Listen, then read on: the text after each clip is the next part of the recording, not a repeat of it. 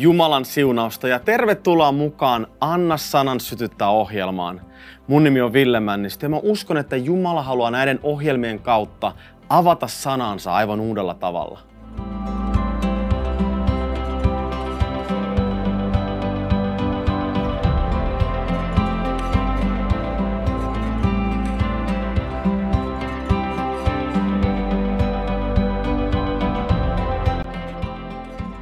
Tervetuloa mukaan. Me ollaan puhuttu toivosta. Ja mä oon jakanut tämän ohjelmasarjan kolmeen eri isompaan osa-alueeseen. Me ollaan puhuttu paljon siitä, miten meidän tulisi olla, miten meidän asenteiden täytyisi muuttua, kun olemme matkalla kohti myrskyä. Me ollaan myös aloittu puhumaan siitä, mitä meidän pitäisi tehdä ja, ja puhuttu siitä Jumalan rauhasta ja läsnäolosta, jonka täytyy olla meidän elämässä, kun me olemme myrskyn keskellä. Me tullaan myös myöhemmin puhumaan siitä, että miten me päästään myrskystä ulos. Erittäin tärkeää kaikkien näiden aiheiden keskellä on muistaa se, että Jumala ei jätä meitä. Hän on meidän kanssa. Meidän toivomme on hänessä, koska Jumala pysyy. Jumala ei muutu. Hän on sama eilen, tänään ja iankaikkisesti. Ihan sama, minkälaisissa olosuhteissa me ollaan, koska olosuhteet muuttuu. Olosuhteet ää, meidän ympärillä voi kasvattaa ja vähetä, mutta Jumala ei muutu. Sen takia meidän toivo ei perustu niihin olosuhteisiin, vaan perustuu elävään Jumalaan. Jumala haluaa täyttää meitä läsnäolollaan. Hänen läsnäolossa monet meidän kysymykset, suuretkin kysymykset, saa niitä vastauksia, mitä me tarvitaan.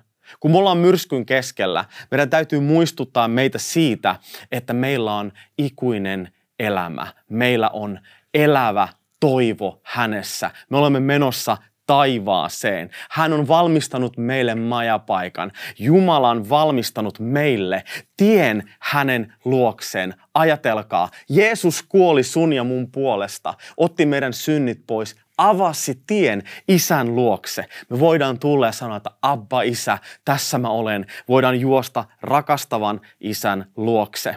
Meillä on myös Jumalan rauha.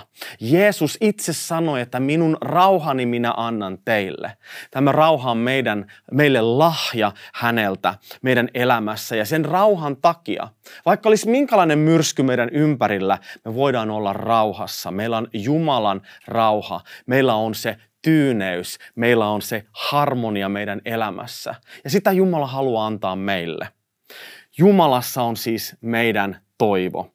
Tämä ikuisen elämän toivo on se perusta, johon me rakennetaan meidän elämää. Meillä on tulevaisuus. Ja koska meillä on tulevaisuus hänessä, me voidaan myös saada se taivas maan päälle. Me ollaan taivaan kansalaisia. Meillä on pääsy myös taivaallisiin, hengellisiin ulottuvisiin, henkisiin ulottuvuuksiin. Ja Jumala haluaa käyttää meitä kanavana tämän maan päällä, jotta me tuotais taivas lähelle tätä maailmaa. Ja se on se toivo, johon me meidän elämämme perustamme. Me ollaan puhuttu myös toivosta, että toivo on sellainen sisäänrakennettu magneetti meissä, joka vetää meitä Jumalan puoleen. Jumala haluaa, että jokainen ihminen, jokainen ihminen tulee hänen luokseen. Se on niin kuin vetovoima, joka vetää jokaista maailman ihmistä – mutta meidän täytyy antautua sille vetovoimalle, antautua ja antaa itsemme Jumalalle ja se vetää meitä hänen luokseen. Kukaan ei tule pettymään, joka tulee Jumalan luokse. Usko on myös, anteeksi, toivo on myös eh, tulevaisuuteen suunnattua uskoa.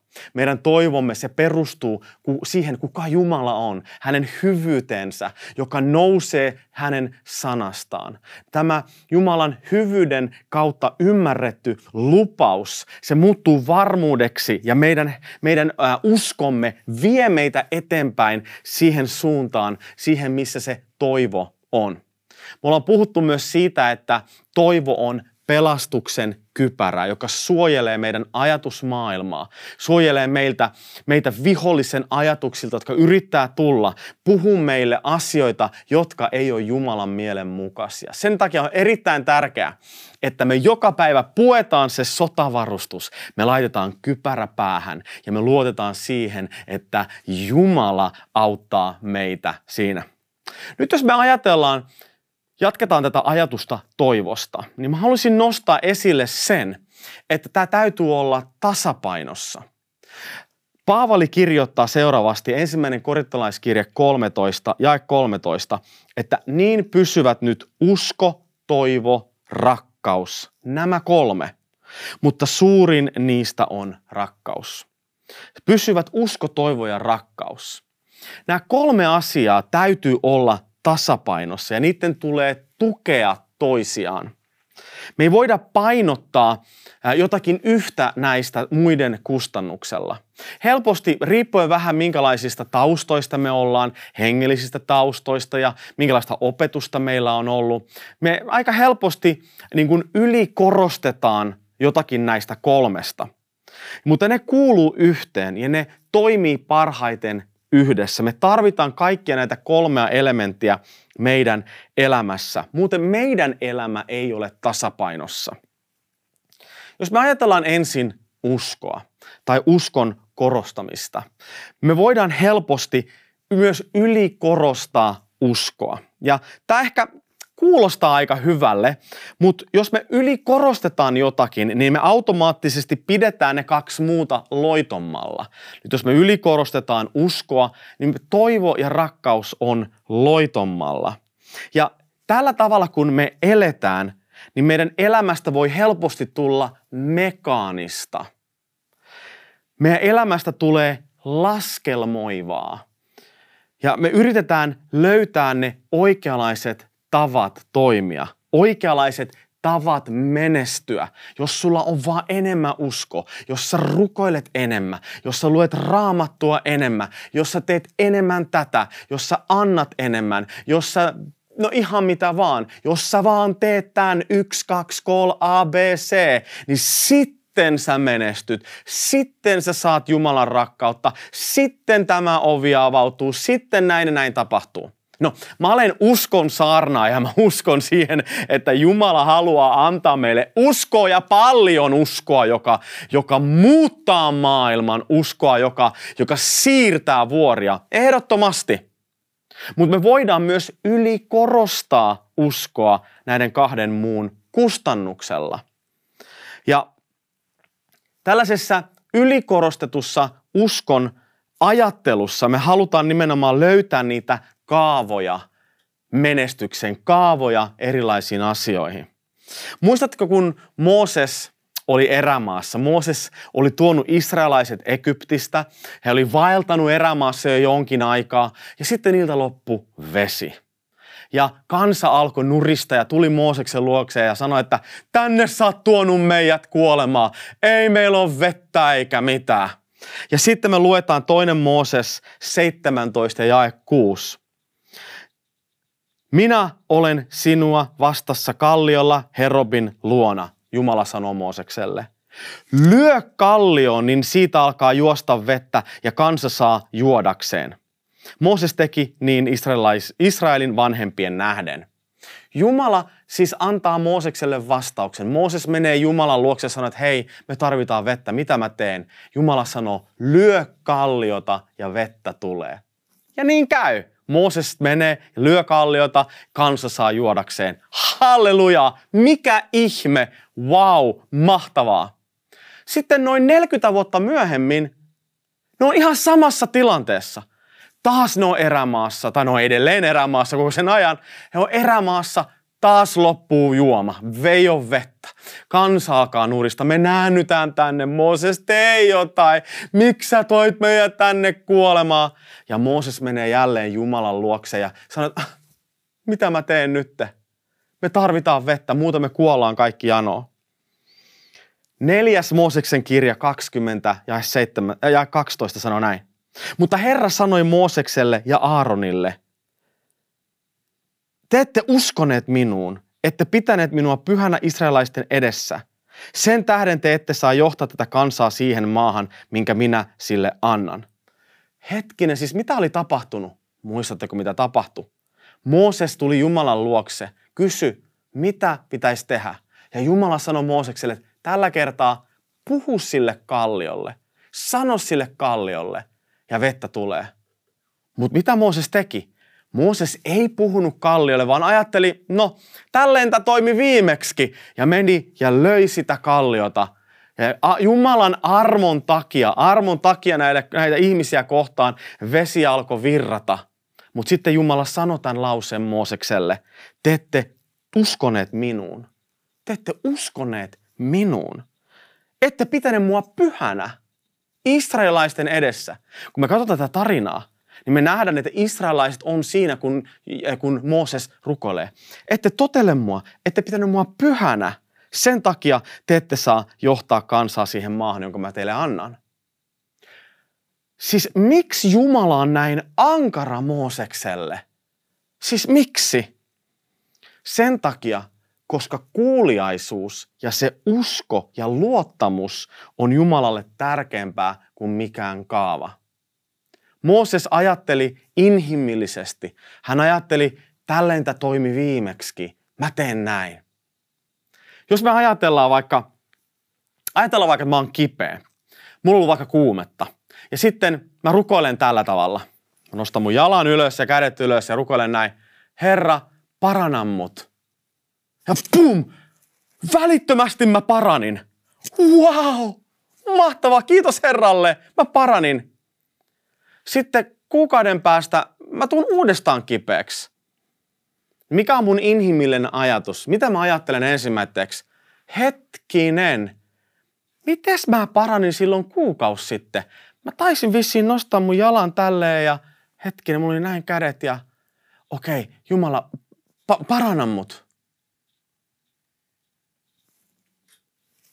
Hetkinen, Jumala, parana, haloo, parana mut hetken, ehkä mun jalka oli vähän ylempänä tai olisiko mun käsi ollut vähän niin kuin, mitenköhän se oli se homma, miten mä silloin viimeksi rukoilin, kun mä parani.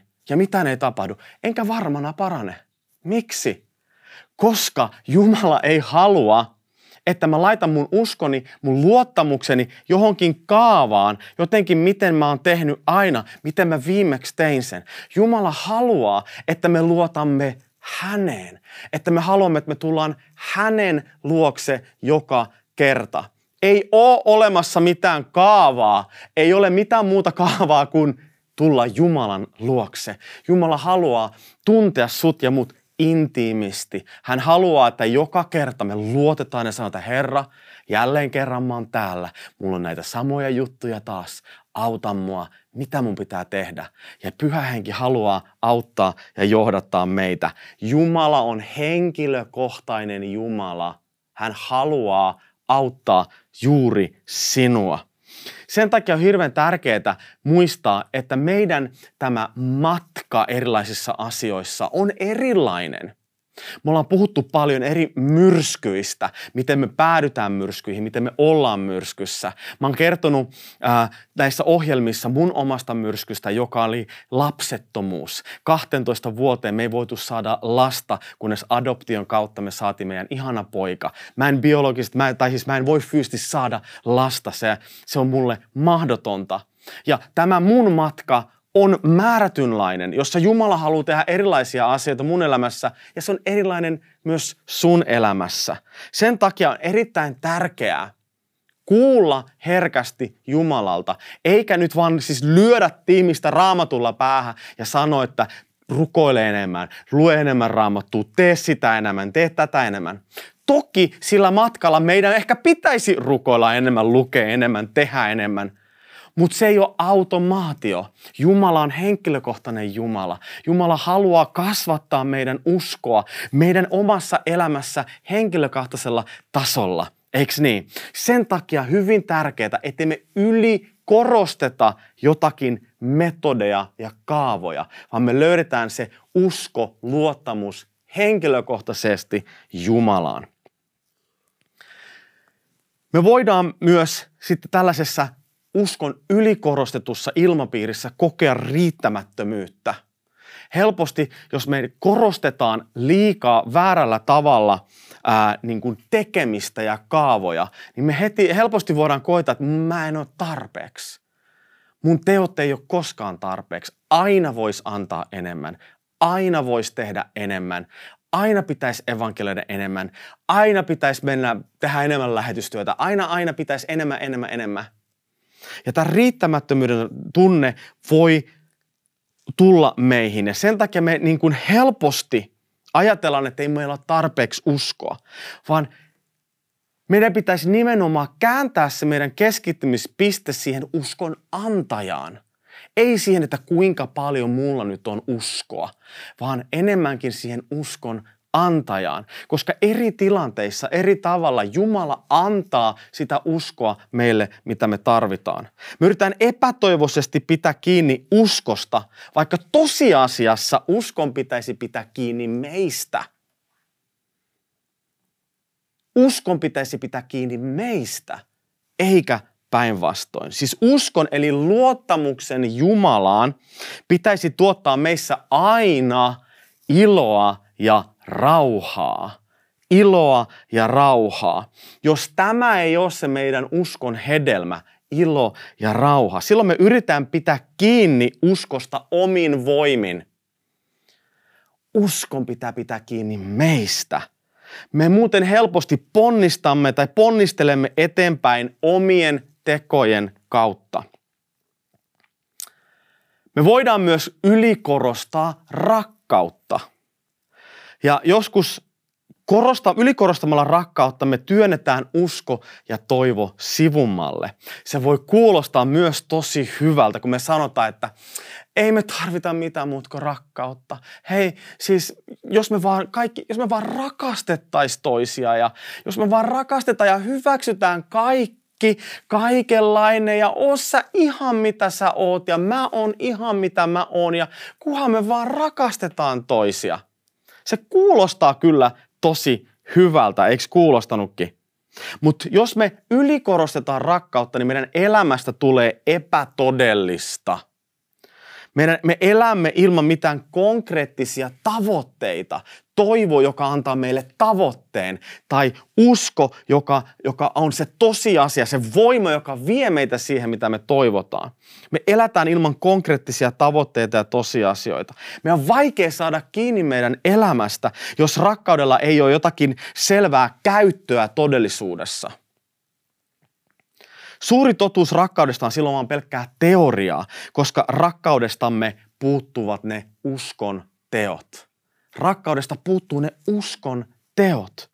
Koska itse asiassa sana rakkaus on teon sana, jonka pitäisi kuvata jotakin tekemistä. Että me osoitetaan sitä rakkautta meidän tekojen kautta. No siihen me tarvitaan uskoa, eikö niin? ihmisrakkaus on aina aika itsekästä. Me helposti sanotaan, että oh, kuvan, siis kunhan vaan kaikki rakastaisi toisia, mutta me toisikin sanottuna me tarkoitan, että kunhan vaan kaikki rakastaisi mua itsekkäästi. Mä rakastakaa, rakastakaa te kaikki minua. Me halutaan puhua rakkaudesta totuudellisesti, mutta ilman uskoa ja toivoa se tulee meidän itsekkäästä luonnosta – vain uskon kautta me voidaan rakastaa niitä, jotka ei ole niin rakastettavia. Koska Jumala haluaa, että me rakastetaan kaikkia. Me emme automaattisesti ja luonnollisesti rakasta kaikkia. Se on helppo rakastaa niitä, jotka on lähellä ja jotka rakastaa meitä. Mutta ilman siis sitä vastarakkautta, niin meidän on vaikea rakastaa muita. Siihen me tarvitaan nimenomaan sitä Jumalan rakkautta. Muistatteko, mitä, mitä Raamattu sanoo apostolien teoissa 1 ja jae 9 siitä, että kun meidän pitää viedä eteenpäin evankeliumia, julistaa Jumalan sanaa, ensin Jerusalemissa, Juudeassa, Samariassa ja maailman äärin saakka, eikö niin? Tämä antaa meidän kutsu julistaa evankeliumia näissä neljässä paikassa – No mikä se Jerusalem on? No Jerusalem on se meidän se koti, se missä me ollaan. Meidän täytyy julistaa evankeliumia siellä, missä me ollaan juuri nyt. Aloittaa siitä. No mikä on Juudea? Juudea on se paikka, se ympäristö, jota me tunnetaan. Ehkä sama kulttuuri, sama kieli, samoja ihmisiä. Me tunnetaan, meidän on helppo mennä. Se voi olla tietenkin meidän biolo- äh, siis, äh, maantieteellisesti meidän maa, mutta se on myös meidän, meidän työpaikka, meidän opiskelupaikka. Mä tunnen nämä ihmiset, mä ymmärrän näitä, he ymmärtää mua. Mikä on sitten se Samaria? Jeesuksen aikana juutalaiset inhosi samarialaisia, koska samarialaiset oli tällainen sekoitettu rotu, Ja he halus välttää samarialaisia ihan siis viimeiseen tappiin asti. Mieluummin käveltiin kolme ekstra päivää, että päästiin vaan niinku kiertää Samaria. Mutta hyi että samarialaiset, niiden luokse ei voi mennä. Ne on epäpuhtaita, ne on pakanoita, ne, niiden kanssa ei voi olla missään, missään tekemisissä. Hyi, hyi, samarialaiset, yäk. Ja nyt Jeesus sanoi, että meidät on kutsuttu Samariaan, samarialaisten luokse. No ketä ne samarialaiset on meille sitten tänään? No ne on just niitä ihmisiä, kun me ajatellaan, että yäk, tollasi, hyi, en varmana. Siis noitten kanssa yäk, en ainakaan. Ja just niitä varten Jumala kutsuu meitä. Jumala haluaa, että me rakastamme niitä, jotka ei ole meidän mielestä rakastettavia. Että me rakastamme niitä, joiden luoksemme ei sit varmana haluta mennä. Mutta jotta meillä voisi olla sellainen rakkaus, me tarvitaan Jumalan rakkautta. Me tarvitaan uskoa toivoa ja rakkautta balanssissa. Ja se on sitä, mitä Jumala haluaa antaa, koska ihmisen rakkaus on itsekästä, mutta Jumalan rakkaus on antavaa rakkautta, joka haluaa antaa toiselle Jumalan rakkautta. Amen. Siihen hän on kutsunut meidät. Inhimillinen rakkaus haluaa ihailla ja rakastaa jotakin, mikä on kaunista, mahtavaa, menestyvää ja merkittävää. Mutta Jumalan rakkaus taas kohdistuu aina heikkoihin, pieniin, köyhiin, syntisiin, mitättömiin ihmisiin. Eli ellei meillä ole uskon ja toivon tasapainoa elämässä, me emme voi rakastaa muita niin kuin Jumala. Mutta ilman Jumalan rakkautta taas meidän oma rakkauselämämme alkaa vähitellen keskittyä vaan omiin tunteisiin. Eli tämä menee molempiin suuntiin. Me tarvitaan Jumalan rakkautta, jotta me voidaan meidän omassa rakkauselämässämme elää oikein tasapainossa, ettei se ole itsekeskeistä tunnetta vaan. Me voidaan myös ylikorostaa toivoa. Ja te, tämäkin kuulostaa aika hyvältä, että me ollaan erittäin toivekkaita ihmisiä. Me voidaan ylikorostaa, mutta jos me ylikorostetaan toivoa, niin meistä tulee helposti vaan haaveilijoita – voi jospa minä olisin miljonääri. Voi jospa tämä asia tapahtuisi. Voi jospa elämä olisi sitä sun tätä. Meistä tulee haaveilijoita. Ja tällaisessa ilmapiirissä me helposti turhaudutaan ja väsytään. Siis kaiken maailman haaveiluita, mutta mitään ei tapahdu. Ai sä haluaisit tehdä tollasta, no tee sitten. Ai sä haluaisit sitä, ei hyvänä aika. Tästä puuttuu kaikki se teko ja se rakkaus ja se, me ollaan vaan haaveilijoita jossakin ihme kuplassa. Meillä on suuria suunnitelmia ja suuria haaveita, mutta ei todellisuutta eikä tekoja. Nyt todellinen toivo saa aina aikaan aktiivisen uskon. Ilman sitä meidän toive oli siis vain sitä toiveajattelua. Helposti meidän toiveet voi olla itsekkäitä tai puolueellisia tai arvaamattomia. Me voidaan rukoilla aurinkoista sadepäivää, kun sitten taas naapurissa joku, joku maanviljelijä toivoo sadetta ja kukaan oikeassa. Jos kaikkien meidän toiveet vaan toteutuisi, niin koko maailma vaipuisi todennäköisesti sekasortoon, koska meidän toiveet on hyvin itse keskeisiä. Eli meidän toivomme täytyy olla siis balanssissa uskon ja rakkauden kanssa. Tähän meidän täytyy löytää siis tasapaino. Apostoli Paavalin mukaan suurin näistä on rakkaus, koska rakkaus ilmenee aina tekojen kautta. Rakkauden tekoja sekä uskon että toivon tulee olla tasapainossa. Ja mä, tämä me saavutetaan ainoastaan tällaisen hengellisen vaelluksen kypsymisen myötä. Hengellisen vaelluksen. Kun me vaelletaan yhdessä Jumalan kanssa, niin me kypsytään, me, meistä tulee hengellisesti vahvoja, kypsiä ihmisiä. Ja tämä me saavutetaan, tämä balanssi sitä kautta. Kun me ollaan ahkeria ja me ollaan toimeliaita. Me halutaan olla tehokkaita. Jos me halutaan olla tehokkaita, me helposti yliskorostetaan uskoa. Ja tämä on erityisen tavallista, varsinkin nuorten parissa tai nuorten uskovien parissa, että nyt täytyy pelastaa maailma, julistaa evankeliumia kaikille, mikä on mahtavaa, se nimen pitäisikin tehdä. Mutta helposti me ylikorostetaan asioita ja millään muulla ei ole väliä. Ihan sama ton mummokerho ja ihan sama noja, että tämä on nyt tämä tärkein ja tätä meidän pitää julistaa. Ihan sama muilla, mutta tämä on se tärkein asia ja me ylikorostetaan jotakin asioita helposti. Mutta sitten taas kun elämä jatkuu vuosien varrella ja me kohdataan vastoinkäymisiä, me loukkaannutaan ja me haavoitumme, niin me voidaan alkaa ylikorostaa rakkautta sen meidän oman kipumme kautta. Kun meitä itse sattuu, niin me halutaan sanoa, että hei, rakastakaa vaan kaikki. Hei, rakastakaa toinen toistanne. Älkää nyt huutako niin paljon, älkää nyt hei oikeasti nyt ihan rauhassa. Sen mä halusin sanoa niin kuin lohduttamisesta, että me tarvitaan sieluhoitoja, me tarvitaan neuvoja traumaattisten meidän kokemusten käsittelyssä. Mutta ilman uskoa ja toivoa me ei päästä meidän tuskan yli. Me tarvitaan Jumalan apua. Sieluhoidolla, ammattiavulla, neuvoilla on paikkansa ja aikansa, mutta me ei voida jäädä pelkästään siihen pisteeseen. Jumala haluaa tuoda meidät myrskyistä läpi.